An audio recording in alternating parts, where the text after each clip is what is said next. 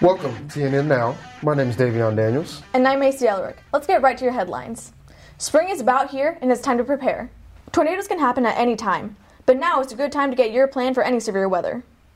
First, make sure that you can get weather alerts either on your smartphone or weather radio or via local media. Make sure you have multiple ways to get weather alerts for your area. Have a plan to take shelter. If you don't have a storm shelter, go to the most interior room on the lowest level of your home. Stay off the roads.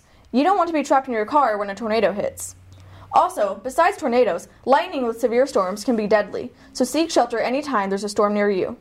The coronavirus has claimed its first victim in the United States. Worldwide, the virus has infected nearly 90,000 people.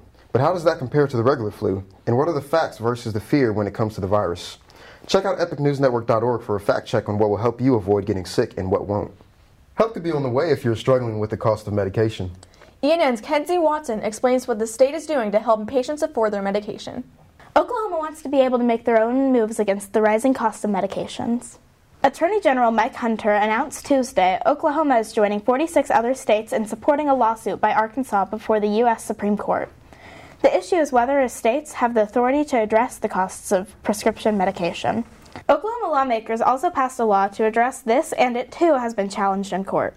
Attorney General Hunter says that oversight of the cost of medication will not only make health care more affordable, but will increase access to health care for all Oklahomans.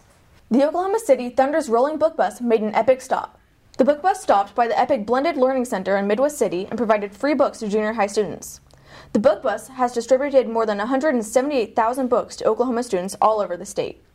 That's all the time we have today. Thanks for joining us. And make sure to check us out on social media for the latest news from our student journalists.